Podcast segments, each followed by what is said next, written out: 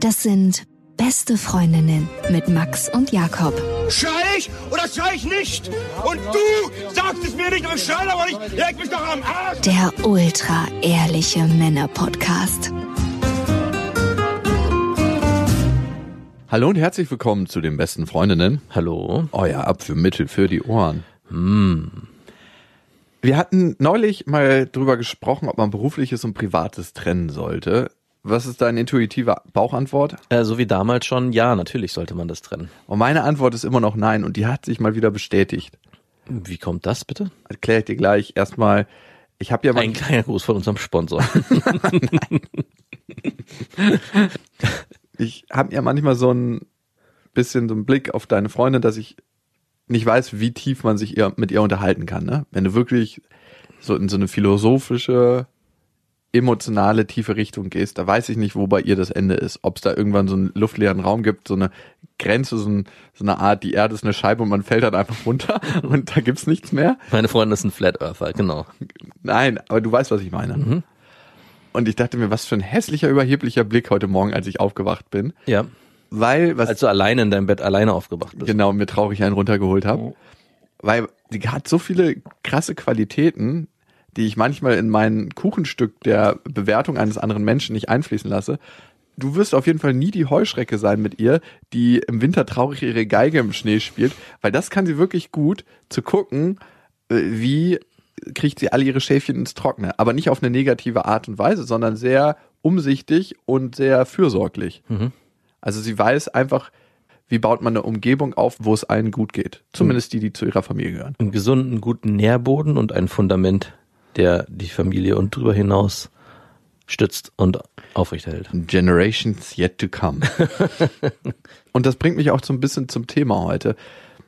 Ich bin in eine geschäftliche Situation geraten, die mir mal wieder vor Augen geführt hat, in welchen Konflikten ich eigentlich stecke. Ne? Mhm. Ich habe vor 4 oder 5 Jahren in ein Startup investiert und das ist immer ein hohes Risiko. Oh ja. Richtig hohes Risiko. Ich meine, die meisten streuen dann das Geld. Wenn sie investieren in Startups, dann investieren die in 20 Startups, in jedes geht Summe X, eins davon geht auf und entlohnt quasi für die 19, die gescheitert sind. Mhm. Ich habe nur in ein Startup investiert. Was war's denn? In welche Richtung? Oder was war das denn für eine Idee? Oder was war das für ein Startup? Das war ein Startup, was sich mit künstlicher Intelligenz befasst und mit der Kommunikation von Usern, also die diese AI bedienen und Antworten parat hat. Also eigentlich was sehr Zukunftsträchtiges. Ein Kumpel von mir hatte mich damals drauf gebracht, weil seine... Ein guter Kumpel. Ja, einer meiner besten Freunde. Und schon allein da fängt's an. Wenn einer deiner besten Freunde sagt, hey, das ist ein geiles Ding, darin kannst du investieren und die brauchen auch gerade Geld und... die brauchen eigentlich kein gutes Zeichen. Du, und wenn du bist einer von 10 und dann nach 10 kriegst du die doppelte Summe ausgezahlt und dann musst du wieder 10.000 Euro einzahlen und dann kriegst du wieder nach 10... Ich bin fast mal auf so ein Schneeballsystem reingefallen. Oh Gott.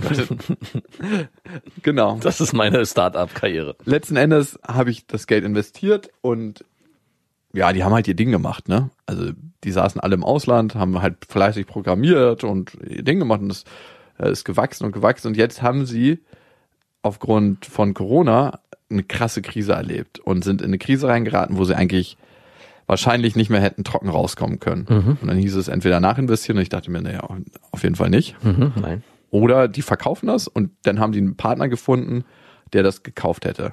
Der Partner hat aber gesagt, ich kaufe nur die Idee quasi, die AI und das Personal. Mhm.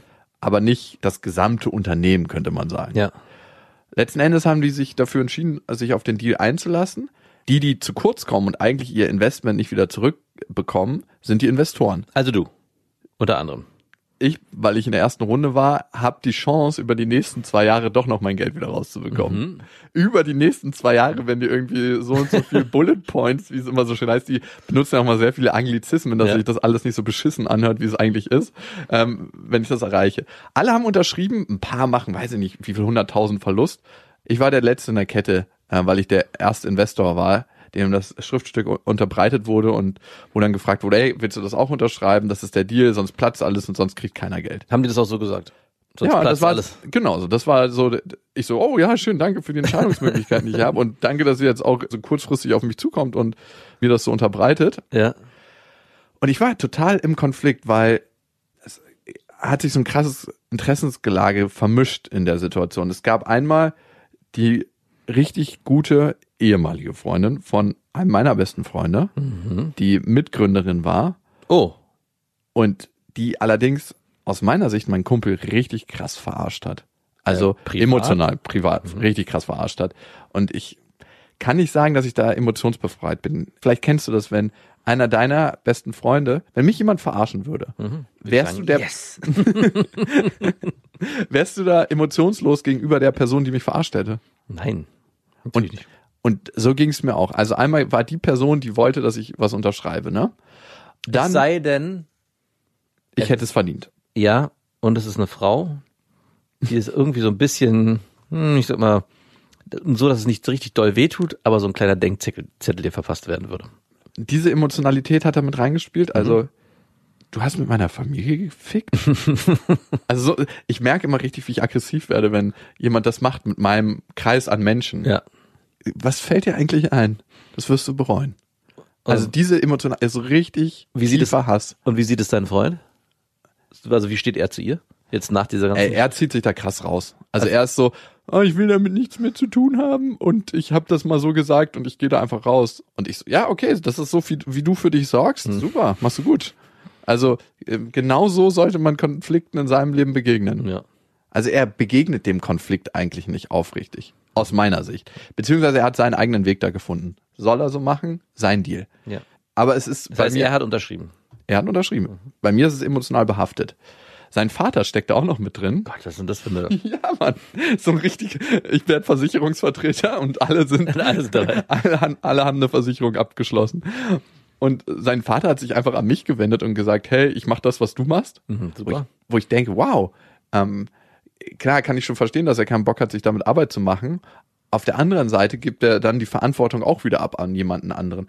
Der Vater ist bestimmt so jemand, der beim Essen gehen... bestellt, was der andere bestellt. Was bestellst du denn? Das nehme ich auch. Egal, was es ist. Nein, ich finde, es kristallisiert sich auch eine Beziehung zwischen Vater und Sohn in so einer Konfliktsituation heraus. Ne? Mein Vater hätte auf jeden Fall sich erstmal alle Zahlen offenlegen lassen und das krass auseinandergenommen und geguckt, wie viel Anteile jeder kriegt. Und genau das habe ich auch gemacht. Ich habe die angerufen und gesagt, hey, wenn ihr wollt, dass ich unterschreibe, dann alle Zahlen her. Also was kriegt ihr, was lasst... Der Deal war nämlich, dass alle Mitarbeiter noch die nächsten 2 Jahre im Unternehmen bleiben und die AI quasi auf das neue Unternehmen anpassen, dass die als Kommunikationsstruktur für das neue Unternehmen arbeiten kann. Ja. Und ich so, legt mir bitte alle Zahlen offen. Also A, was verdient ihr über die nächsten 2 Jahre? Was ist euer Share, den ihr ausgezahlt kriegt? Ich will nicht nur das sehen, was die Investoren ausgezahlt kriegen, beziehungsweise nicht ausgezahlt kriegen. Ja. Und dann kam halt in diesen Zahlen, die sie ein bisschen missmütig rausgerückt haben, raus, dass sie über die nächsten 2 Jahre richtig Cash verdienen. Also wirklich, dass sie immer noch mit einem ganz guten Share rausgehen, dafür, dass das Unternehmen eigentlich gegen die Wand gefahren sind. Und eigentlich ist es ein ungeschriebenes Gesetz, das hat mir zumindest einer guter Kumpel gesagt, der Wirtschaftsanwalt ist und der immer so Merger macht, also wo Unternehmen zusammengefügt werden. Was ist eigentlich für ein fucking Business-Podcast heute?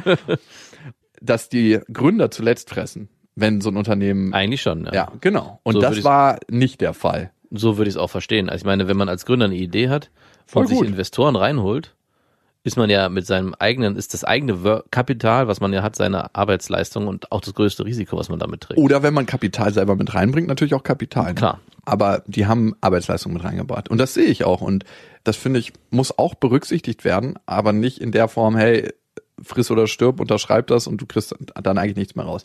Ich habe aber nun in den Konflikt gesteckt. Unterschreibe ich das? Dass ich mein Geld wiederkriege mit einem Risiko über die nächsten 2 Jahre. Mhm. Oder eben auch nicht wiederkriegst. Genau. Mhm. Und ich so, oh Mann, ey, einer meiner besten Freunde ist mit der Frau verbandelt und will eigentlich mit der nochmal in irgendeiner Weise in Kontakt kommen. Ach, das will er auch noch. Ich hab's unterschwellig gehört. Ah, das erschwert natürlich nochmal einiges. Und ich weiß, wenn will der Vater auch noch mit ihr in die Kiste springen? Die rödeln die noch zusammen durch. Du hast unser Geld genommen.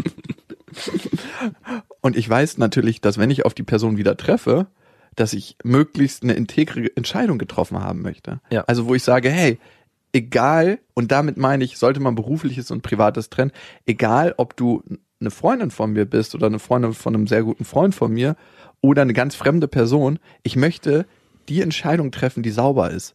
Ja. Also nicht, hey, du bist ein Freund, mit dir mache ich einen anderen Deal, oder ey, du bist jemand, den ich überhaupt nicht kenne, mit dir mache ich einen ganz anderen Deal. Weißt du, was ich meine? Mhm. Klar gibt's das immer im Kopf, hey, mit Freunden mache ich andere Deals. Ja. Aber eigentlich möchte ich so saubere geschäftliche Entscheidungen treffen, dass ich sie mit einer x-beliebigen Person treffen kann. Und für mich war genau dieser Konflikt, verliere ich meinen guten Kumpel, wenn ich diese Entscheidung, die ich für richtig halte, treffe, nämlich diesen Schrieb nicht zu unterschreiben und zu sagen, ey, ihr habt euch entschieden, das Unternehmen an ein riesengroßes amerikanisches Unternehmen zu verkaufen. Ja. Und diesen Deal einzugehen, dass die Investoren dabei kurz rauskommen, ja, weil das Einzige war, was möglich war, laut deren Aussage. Ihr habt euch entschieden, euch gegen die Investoren zu entscheiden. Eigentlich ja. Dann habe ich das freie Recht, als Investor zu sagen, ich möchte da nicht mitgehen. Ja. Und das ist keine Erpressung für mich, sondern mein Recht, mich zu entscheiden, zu sagen, das wäre nicht der Deal, den ich eingegangen wäre. Weil klar, ihr verdient da noch an dem Deal. Und natürlich fällt es leicht, Verluste von anderen in Kauf zu nehmen. Ich habe dann gesagt, hey, ihr könnt den Deal gerne so treffen, aber ich möchte da nicht mitgehen. Das heißt, ihr zahlt mich jetzt aus und dann unterschreibe ich alles. Und ist es so gekommen? Wir stecken noch mittendrin. Ach so, ist doch gar nicht entschieden. Ja, die haben gesagt, es kann sein, dass der ganze Deal jetzt platzt, aber die lassen nicht den Deal platzen wegen einer Person. Also safe weiß ich das. Okay, aber könnten dadurch auch die anderen Investoren nochmal aufgerüttelt werden oder haben die schon, dadurch dass sie unterschrieben haben, alles ihre Karten verspielt? Genau, das ist deren Entscheidung. Ich hatte auch kurz das Bedürfnis, alle Investoren zu retten und zu sagen, hey, das lassen wir so mit uns nicht machen. Ja. Aber am Ende trifft jeder seine eigenen Entscheidungen. Ich hatte auch gedacht, ey, hole ich nochmal meinen guten Kumpel ran und sage, das ist die nicht richtige Entscheidung für dich, 5 Jahre für die quasi umsonst zu arbeiten und dann nichts rauszukriegen. Ach, der hat einen anderen Deal als du. Genau. Aber ob er Opfer sein möchte oder ob er das für sich so treffen möchte, ich kann nicht ihn retten vor seinen eigenen Entscheidungen, ne? Er muss das für sich selber entscheiden und dann die Konsequenz daraus ziehen. Also vor allem ist seine Entscheidung ja so extrem eingefärbt, wenn er eh noch irgendwie Interesse an dieser einen Frau hat und macht die Sachen ja sowieso nicht hauptsächlich fürs Geschäft, sondern für sein privates Empfinden. Genau. Nämlich er denkt, wir machen die Sachen so oft für unser privates Empfinden. Wahrscheinlich schon, ja. Ich habe das gemerkt. Ich war im Call mit den Gründern dann und die haben mich versucht dazu zu überzeugen, das zu unterschreiben. Und haben war das ein Videocall oder ein Audiocall? Videocall. Mm.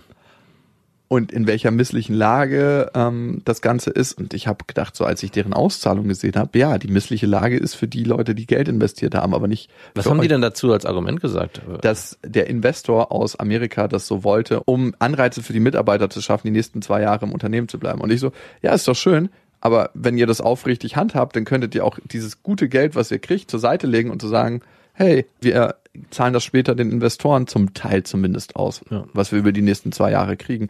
Und die so, ja, das wäre am Rücken vorbei von dem amerikanischen Großunternehmen, was dazu gepusht hat, die Investoren außen vor zu lassen. Irgendwie gibt es da aber noch eine logische Lücke. Also weiß das amerikanische Unternehmen denn, dass es da eine große Investorengruppe im Hintergrund gibt? Klar, wissen die das. Das wird ja alles aufgelegt. Das wird ja alles offengelegt. Aber das ist halt das Risiko, auch wenn du in ein Unternehmen investierst. Aber das Risiko möchte ich nicht mitgehen. Ich bin auf jeden Fall froh, dass wir keinen Business-Podcast machen. Wie trocken das ist, ne? Und in dieser Entscheidung, in diesem Call habe ich gemerkt, durch Nachfragen, weil ich halt alles im Detail wissen wollte. Ich habe gesagt, wie sieht's denn mit dieser Zahl aus? Wie setzt die sich zusammen? Was zahlt ihr euch aus? Wie viel bleibt am Ende? Wer kriegt tatsächlich von den Mitarbeitern was? Und es kam raus, dass immer sich die Dicken, die eh schon Fett verdienen, das aufteilen. Das heißt nicht, die vorne am Empfang sitzt, kriegt auch einen Share davon ab, sondern die kriegt gar nichts ab, sondern der Main-Programmierer, der das Ganze erschaffen hat, der kriegt halt einfach fast 1 Million. Ja. Wow. Ja. Über den Zeitraum. Genau. Ja. Und klar kann ich verstehen, weil er die wichtigste Figur in dem ganzen Kabinett ist, aber es heißt immer so, wir müssen alle Mitarbeiter auszahlen und so. Das ist Bullshit. Ihr zahlt gar nicht alle Mitarbeiter aus. Ihr zahlt euch selber aus und natürlich die 2 wichtigsten Personen in dem Spiel. Also, eigentlich ist es ja nur Geldschieberei, aber man kann ja schon sagen, dass eigentlich die Investitionssumme, die ihr getätigt habt, indirekt in deren Tasche fließt, als in Form von Gehalt, Und jeder Investor, der jetzt unterschreibt mit der Hoffnung, er kriegt dann maximal sein Geld wieder zurück und keinen Gewinn, zahlt ja eigentlich deren Gehalt über die nächsten 2 Jahre. Genau, korrekt. Und ich hatte das Gefühl, hey, wenn ich jetzt diese Entscheidung für mich selber treffe, die ich für korrekt halte und für fair, ich war nicht so, dass ich gesagt habe, ey, ihr gebt mir jetzt das 3-fache, was ich investiert habe, sonst unterschreibe ich nicht, weil ich wollte keinen erpressen, sondern ich will einfach sauber da wieder raus aus der Nummer, ne? Dass sie mich nicht mehr mögen, dass sie denken, ich bin ein Arschloch. Das kann dir doch egal sein, oder? Ich bin davon nicht ganz frei. Also von den Personen, die eigentlich mit denen du gar nichts zu tun hast, oder redest du jetzt von deinem Freund und dem Vater? Naja, von meinem Kumpel und der Frau, und die du vielleicht noch bremsen willst. Überhaupt nicht. Ich bin so weit von entfernt davon. Ich habe ihm auch gesagt, ey, was er an der findet. Also sieht die gut aus? Nein. Also für mich überhaupt nicht. Also sie sieht aus wie ein Bibo-Wattestäbchen. Nein, also tatsächlich nicht. Aber er ist halt emotional an der verhaftet, ne? Mhm. Ich habe ihm das auch schon gesagt, ich habe es jetzt so hart nicht gesagt, aber ich habe ihm schon gesagt, dass ich sie nicht attraktiv finde. Also ich habe ihm das auch gesagt, dass er emotional endlich mal ein bisschen loskommt von der. Die ist halt eine krasse Manipulatorin. So hört sich's zumindest an. Ich habe ihr dann ganz klar dann nochmal im Nachcall gesagt, ich habe mir das alles erklären lassen und habe ihr gesagt, hey, ihr könnt die Entscheidung gerne treffen, ihr habt eine Entscheidung gegen mich getroffen. Und genau da war für mich die moralische Grenze. Wenn ihr bereit seid, diesen Deal einzugehen, der madig ist, zu eurem Wohl, dann lasst ihr mich da raus. Das heißt, es gibt gar nichts mehr zu verlieren. Ja. Dann bin ich bereit, für mich eine korrekte Entscheidung zu treffen, die euch aber nicht wehtut. Ja, aber was ist denn das Problem? Also warum kannst du nicht einfach rausziehen und also? Das geht nicht, weil der Verkauf ist halt an die Bedingungen geknüpft. Dass die Investoren mit zustimmen. Genau. Sonst musst du als Investor eigentlich nicht gefragt werden, wenn du nicht bestimmte Anteile hältst. Sonst ist es im Vertrag immer schon festgelegt, dass das Ding verkauft wird. Wenn es regulär verkauft wird, dann kriegst du dein Geld raus. Mhm. Genau. Und ich habe halt in dem Gespräch mit ihr richtig gemerkt, mit wie viel Kalkül sie mit mir gesprochen hat. So ganz ruhig die ganze Zeit. Und ja, ich verstehe dich und das macht total Sinn, alles, was du sagst. Du verstehst mich überhaupt nicht. Sonst wärt ihr diesen scheiß Deal nicht angegangen. Wenn ihr euch jetzt gib mir mein Geld, hat sie die ganze Zeit. Gib mir dein verdammtes Geld. Deinen Freund habe ich doch schon in den Finger gewickelt. Bei dir schaffe ich das auch noch. Nein, schafft sie nicht. Also safe nicht. Also ich wüsste nicht, was sie machen kann. Und auch mich loszulösen, zu sagen, ey, du fickst mit meiner Familie, das wirst du büßen. Das war, glaube ich, der schwerste Part. Mich von diesem Gefühl loszulösen.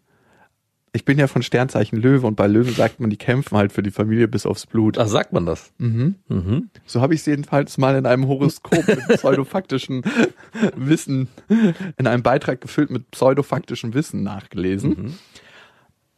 Und das merke ich, dass ich diese Emotionen da nicht reinkommen lassen möchte. Ich habe eine Sache von dir gelernt, wenn es um geschäftliche Sachen geht. Von mir? Ja. Wow. Ich bin gespannt. Du bist in vielen Sachen viel cleverer als ich, wenn es um Geschäfte geht. Nämlich, ich lasse mich des Öfteren von meiner Emotion leiten. Dass ich halt, guck mal, auch da in dem Gespräch, ich musste richtig aufpassen, dass ich nicht emotional werde und sowas sage wie so, du, und wenn wir den Deal nicht finden, ist mir das scheißegal, dann geht alles gegen die Wand. Dann platzt das Ganze, dann geht jeder mit 0 nach Hause. Das ist mir so egal, ob du mit 0 nach Hause gehst, ob dein Gründerkumpel mit 0 nach Hause geht. Ich schreibe die Verluste ab, ist für mich dann gegessen, der Deal. Und lief dann im Hintergrund von Mario Adorf dieser kurze Auszug, ich scheiß dich zu mit meinem Geld. Genau. Das lief. Ich scheiß dich sowas von zu mit meinem Geld, dass du keine ruhige Minute mehr hast. Nein. Und da musste ich richtig aufpassen, dass ich einfach super sachlich bleibe und das erkläre, meine Beweggründe. Aber da gibt es auch gar nicht so viel zu rechtfertigen, weil das ist dann so und das ist dann gesetzt. Was wäre denn jetzt am Ende der Worst Case für die? An welchem Verhandlungspunkt seid ihr denn? Wenn du jetzt sagst, nö, ich mach das nicht, ich unterschreibe hier nicht, platzt dann der Deal oder gibt es eine andere Möglichkeit, da wieder rauszukommen? Ich habe denen ja ein Angebot gemacht, gesagt, hey, ich möchte einfach mein Geld wieder rausziehen und ihr kriegt ja so viel Geschäftsführergehalt über die nächsten Monate, ihr könnt mir das in 6 Monaten zurückzahlen. Aber das wollen sie nicht. Na, da versuchen sie gerade ein Paper zu erstellen, damit das möglich ist, weil für die anderen Investoren ist es natürlich beschissen, weil die haben alle dazu gestimmt. Manche haben, wie gesagt, hohe Verluste gemacht und ich war der Einzige, der gesagt hat, nö, mit mir macht ihr das nicht, das könnt ihr mit den anderen machen, aber mit mir nicht. Also und deshalb ist das so ein Sidepaper nennt man das. Das jetzt verfasst wird. Eine Extrawurst. Ja, aber jeder ist doch da, jeder kann doch für sich gucken, wie er das sieht, ohne andere Menschen zu erpressen, ohne zu sagen, oh, ihr seid in einer misslichen Lage gerade, daraus ziehe ich einen Vorteil für mich. Das war mir ganz wichtig, ganz genau hinzugucken, wie ist die Situation. Und da hilft mir wirklich dein, hey, geh noch mal einen Schritt zurück, reagiere jetzt nicht emotional, schnauf mal durch. Ich bin ja häufig in der Situation, dass ich denke so, oh Gott, ey, okay, das wirst du büßen. Das geht nicht vorher. Und dann sagst du immer so, ey, atme mal durch. Ja, die haben dich jetzt vielleicht übers Ohr gehauen in einer bestimmten Situation, aber schlaf noch mal eine Nacht drüber und guck mal, wie dein Blick morgen ist. Das heißt, sich nicht verhaften lassen von den eigenen Emotionen. Das habe ich recht oft getan. Ich kann dann immer noch ganz gute Entscheidungen in dieser Tollwut treffen. Aber trotzdem ist es viel, viel klüger, in Verbindung zu gehen mit seiner Emotion, die man dann in dem Moment spürt. Die ist ja auch gut, ne? Dieses, ey, verarsch nicht meine Familie, verarsch nicht meine Freunde. Ja. Das ist eine Trennungsenergie. Sonst hast du einen Pferdekopf im Bett liegen. Naja, genau. Nein, das ist eine Trennungsenergie, die ganz wichtig ist, weil die verhilft mir, eine neutrale Entscheidung zu treffen. Eine neutralere Entscheidung. Nämlich nicht zu sagen, ich will, dass die tollen Gründer mich mögen und mach alles, damit die mich weiterhin mögen. Ich bin denen scheißegal, sonst würden die so eine Entscheidung nicht treffen. Hat denn jetzt dein Kumpel und der Vater von deinem Kumpel daraus auch für sich eine Lehre gezogen? Oder sind die immer noch dabei, dich zu überzeugen, das jetzt zu machen, damit endlich mal Ruhe ist? Nee. Mein Kumpel hat gesagt, er ist total mit mir und er findet es mal wieder erstaunlich, wie ich für mein Recht eintreten kann. Mhm. Und dass ich in so einer Situation das klar sehen kann.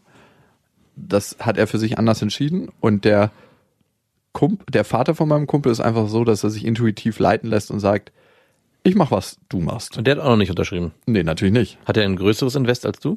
Ja, der Hälfte. Von dir? Mhm. Hm. Schade, ich dachte, er wäre einer der großen Investoren, der das ganze Schiff zum Sinken bringen kann. Ein Punkt noch zu diesem, ich handle nicht gleich reaktiv in der Situation und das sagt ziemlich gut, reaktiv zu handeln. Ne? Mhm. Ich schluck meinen Ärger nicht runter mehr, sondern ich gucke, wow, das ist ganz schön Ärger. Ich kontrolliere mal, wie viel von dem Ärger, den ich in der Situation verspüre, mit der Situation zu tun hat.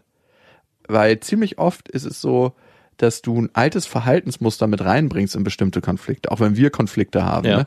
Dann ist nicht alles von dem Ärger die Situation, die es gerade hochbringt, sondern ganz viel von, ey, ich wurde früher übergangen, ich lasse mich heute nicht mehr übergehen. Du, das habe ich einmal mit mir machen lassen. Never again. Genau. Und zu spüren, okay, da ist Ärger da und ich nehme diesen Ärger wahr, dann löst er sich auch auf. Ja, sehr gut. Also genau, nicht runterschlucken, weil runterschlucken bedeutet, ich lager den irgendwie wie so ein Endlager-Gorleben von Ärger und ich lasse ihn raus in einer Situation, wo die Person dann gar nichts damit zu tun hat. Das passiert ja auch manchmal so, dass du dich wunderst, dass so manchmal auch so introvertierte Leute auf einmal explodieren und du wunderst, wo kommt denn das her? Das ist ein Vorwurf von einem Extrovertierten an eine Introvertierte. Gerade introvertierte Personen explodieren manchmal. Ja, es ist spannend. Vor allem interessiert mich natürlich, wie es ausgeht, diese ganze Investorennummer. Und faszinierend finde ich, dass sein Kumpel es aber nicht schafft, da für sich eine klare Haltung einzunehmen und Rückgrat zu beweisen und zu sagen, hey, hier wird mir gerade aufgezeigt, wie es eigentlich vermutlich richtig gehen könnte oder wie es anders gehen könnte, für sich einzustehen. Und ich ziehe da jetzt aber keine Lehren für mich heraus, sondern lass es einfach passieren. Ja, der meinte, er hätte vor Jahren mal so gesagt, ey, wenn das Ding mal aufgeteilt wird, möchte er keinen Stress haben. Aber ich finde es überhaupt gar keinen Stress, für sich selber zu sorgen. Also mir bereitet das keinen Stress, ihm anscheinend schon. Und er möchte da einfach zu dem stehen, was er vor Jahren gesagt hat. Wow. Und ich denke mir so, ey. Ist ja wie ein Heiratsversprechen, daran hält man sich doch auch nicht.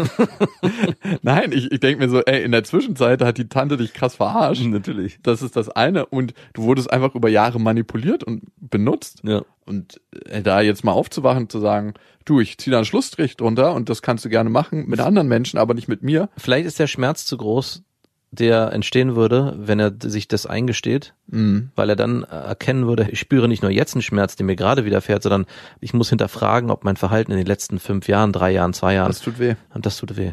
Das habe ich genau auch gesagt, dass in dem Moment, wo du anfängst, für dich einzustehen, ne, ob es im Privaten, im Geschäftlichen ist, und meiner Meinung nach sollte man das gar nicht so trennen, wie das oft getrennt wird.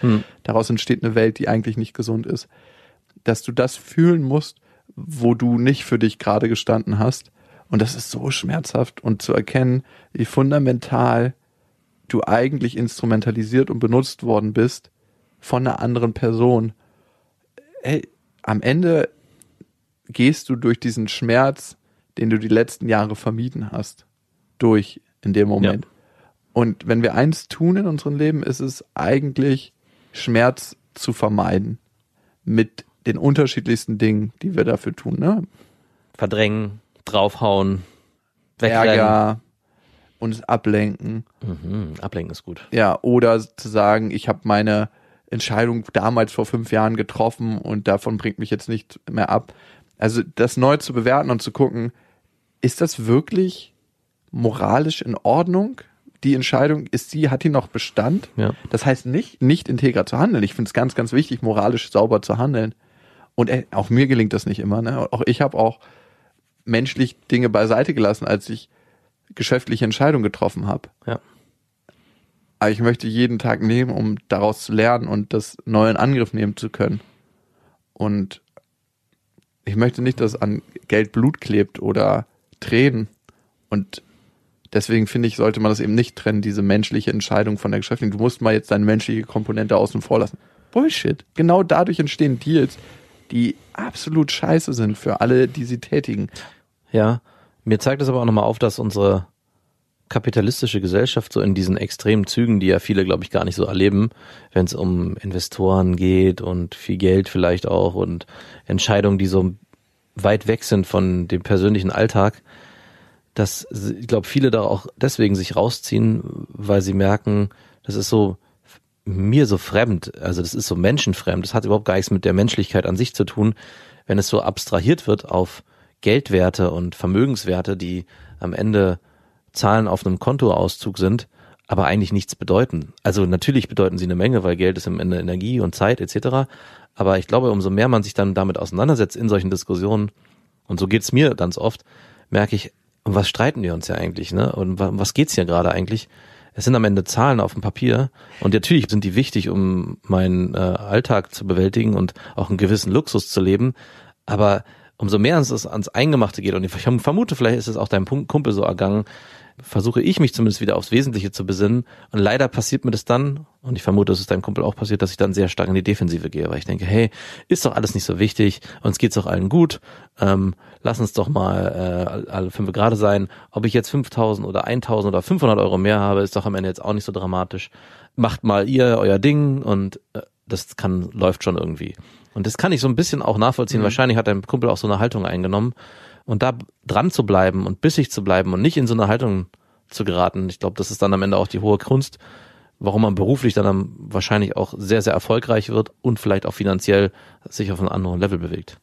Ja, ich finde immer wichtig, dass es nicht darum geht, jemand anders zu übervorteilen, sondern zu gucken, was ist der faire Deal für den anderen, was ist der faire Deal für mich und wo können wir uns wirklich in der Mitte treffen, wo beide Seiten mit zufrieden und happy sind. Und das ist super, super schwierig. Mega. Und je emotionaler es wird, desto schwieriger wird es manchmal. Und genau da muss man hingucken. Ich kann die Sicht total verstehen. Ey.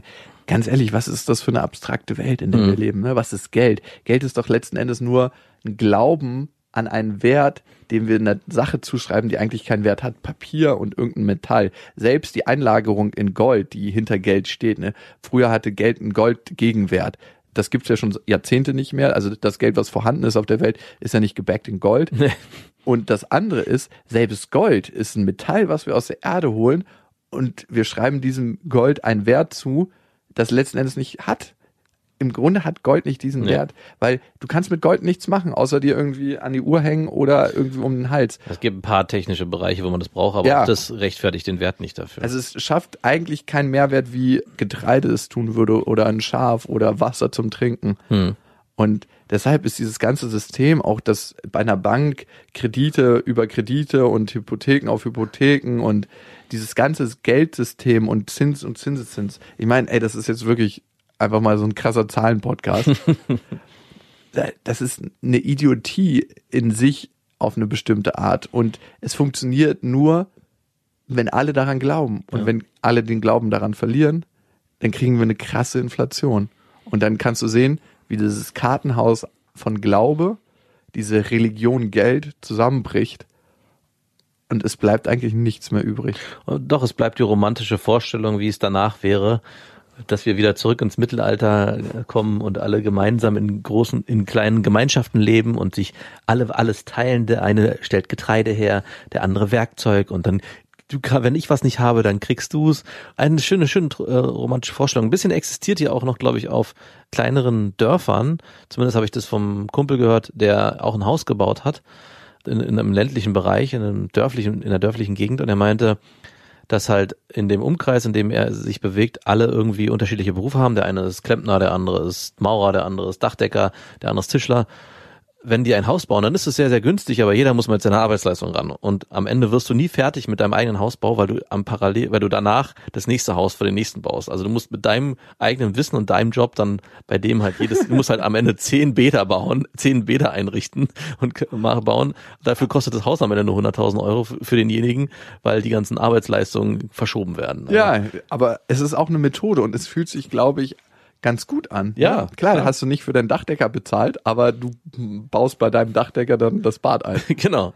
Und was auch völlig in Ordnung ist. Und das meine ich damit, die Vorstellung eigentlich war total schön, nämlich dass dadurch auch natürlich eine viel stärkere Gemeinschaft entsteht, dass durch dieses dörfliche Leben miteinander auch ein stärkeres Bewusstsein des Teilens entsteht. Wenn ich jetzt zum Beispiel in unser vorstädtliches Hausleben gucke, wir sind zwar alle Nachbarn irgendwie, aber natürlich, jeder macht so sein eigenes Ding. Keiner ist irgendwie großartig bereit, auch wenn natürlich jemand nachfragt, kann ich mir mal das und das ausleihen, aber es entsteht nicht so ein, nein, hey, lass uns doch gemeinsam irgendwie, keine Ahnung, eine große Werkstatt bei jemandem hinstellen und wir kaufen nicht irgendwie jeder sein eigenes Werkzeug. Das war eigentlich so meine Ambition, sondern wenn jemand was braucht, dann fragt er die anderen, und wenn die es noch nicht haben, kauft das, und dann nutzen es aber auch alle anderen, was viel, viel sinnvoller ist. Das war so immer der Depp, der das gute Werkzeug kauft. Nein.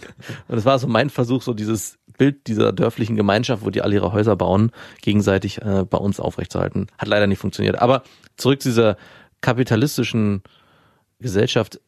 In so einer abstrakten Welt, wie du dich da gerade bewegst, da merke ich auch bei mir zumindest ganz schnell, dass ich versuchen würde, so wenig wie möglich Energie da reinzustecken. Also du bist ja jetzt gerade dabei, ne? Ich glaube, deine Entscheidung beruht auch darauf zu sagen, hey, wenn ich jetzt da nochmal zu unterschreibe, muss ich mich wieder gedanklich zwei Jahre verpflichten, und wahrscheinlich wird es wieder irgendeinen Stress geben. Also ich glaube, es geht sogar mehr darum, sich emotional davon zu befreien, als Kapital am Ende rauszuschlagen. Und das ist ein Fehler, das ist ein Fehler, der sehr oft gemacht wird, dass Menschen sagen, ich möchte mich damit eigentlich nicht mehr beschäftigen und ich möchte schnell einen Abschluss finden. Mhm. Und in diesem Abschluss wird ein Kompromiss gefunden, der gefunden wird, weil derjenige sagt, hey, diese Emotion oder diese Beschäftigung, diese energetische Verhaftung, die ich mit der Situation habe, die ist mir so und so viel Geld wert. Ja. Und ich sage, ja, verstehe ich total. Ich möchte aber gucken, was ist die menschliche Komponente und was kann ich aus menschlichen Beziehungen in dieser Situation lernen. Also was kann ich über mich lernen? Ich habe gelernt, ich möchte gerne von allen gemocht werden. Mhm.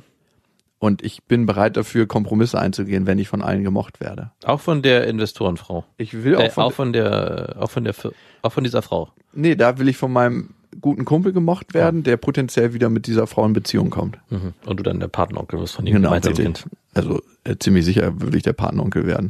Auch von ihr, auch wenn sie sagt, auf keinen Fall.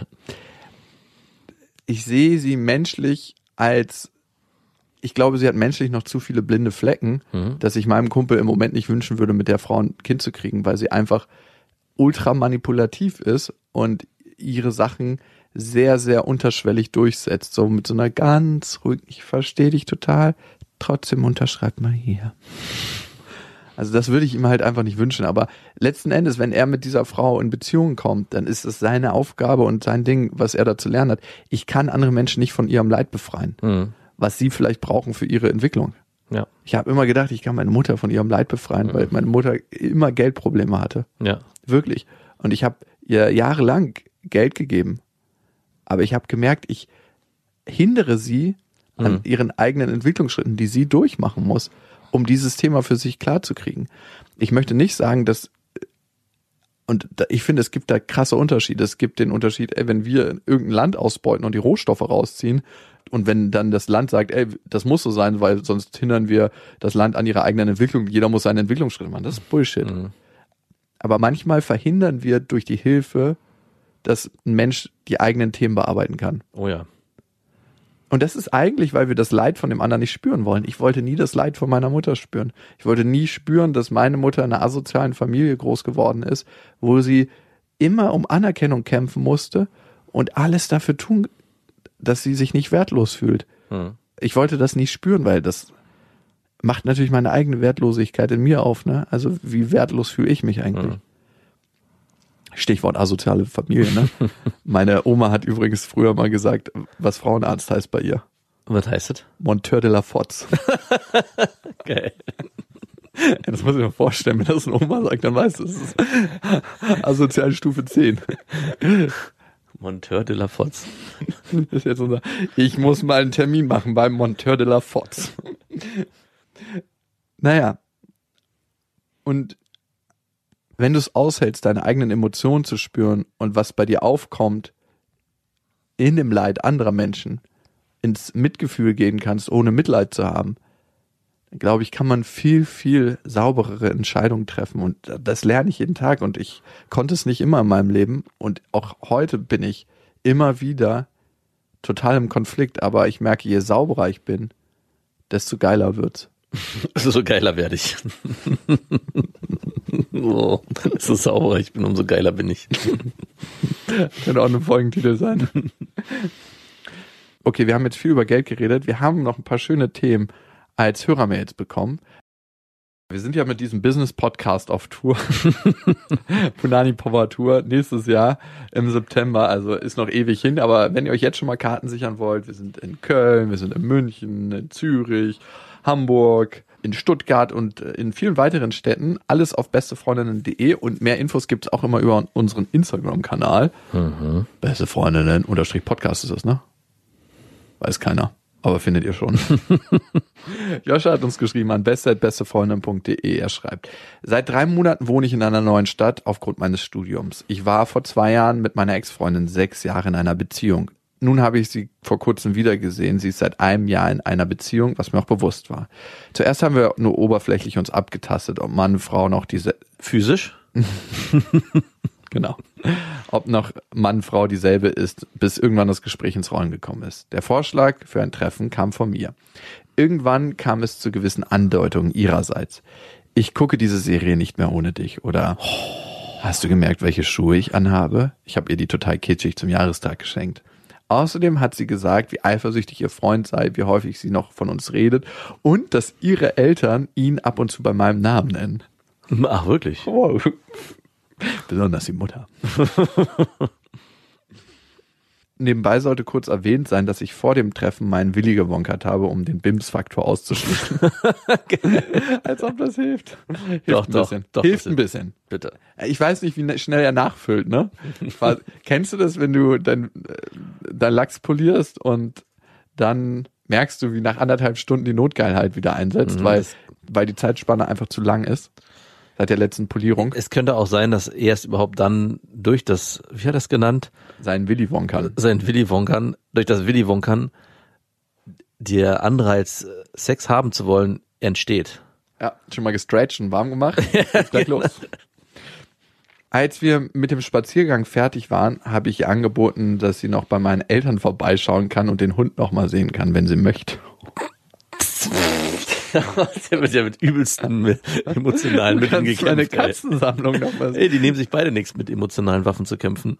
Wow. Sie hat die Schuhe an. Joscha.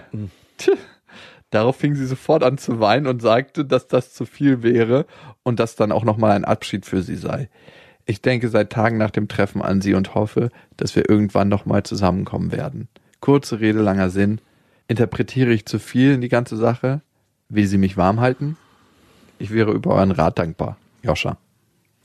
Wissen wir, wer sich da wie getrennt hat? Da haben wir ja gar keine Vorinformation, ne?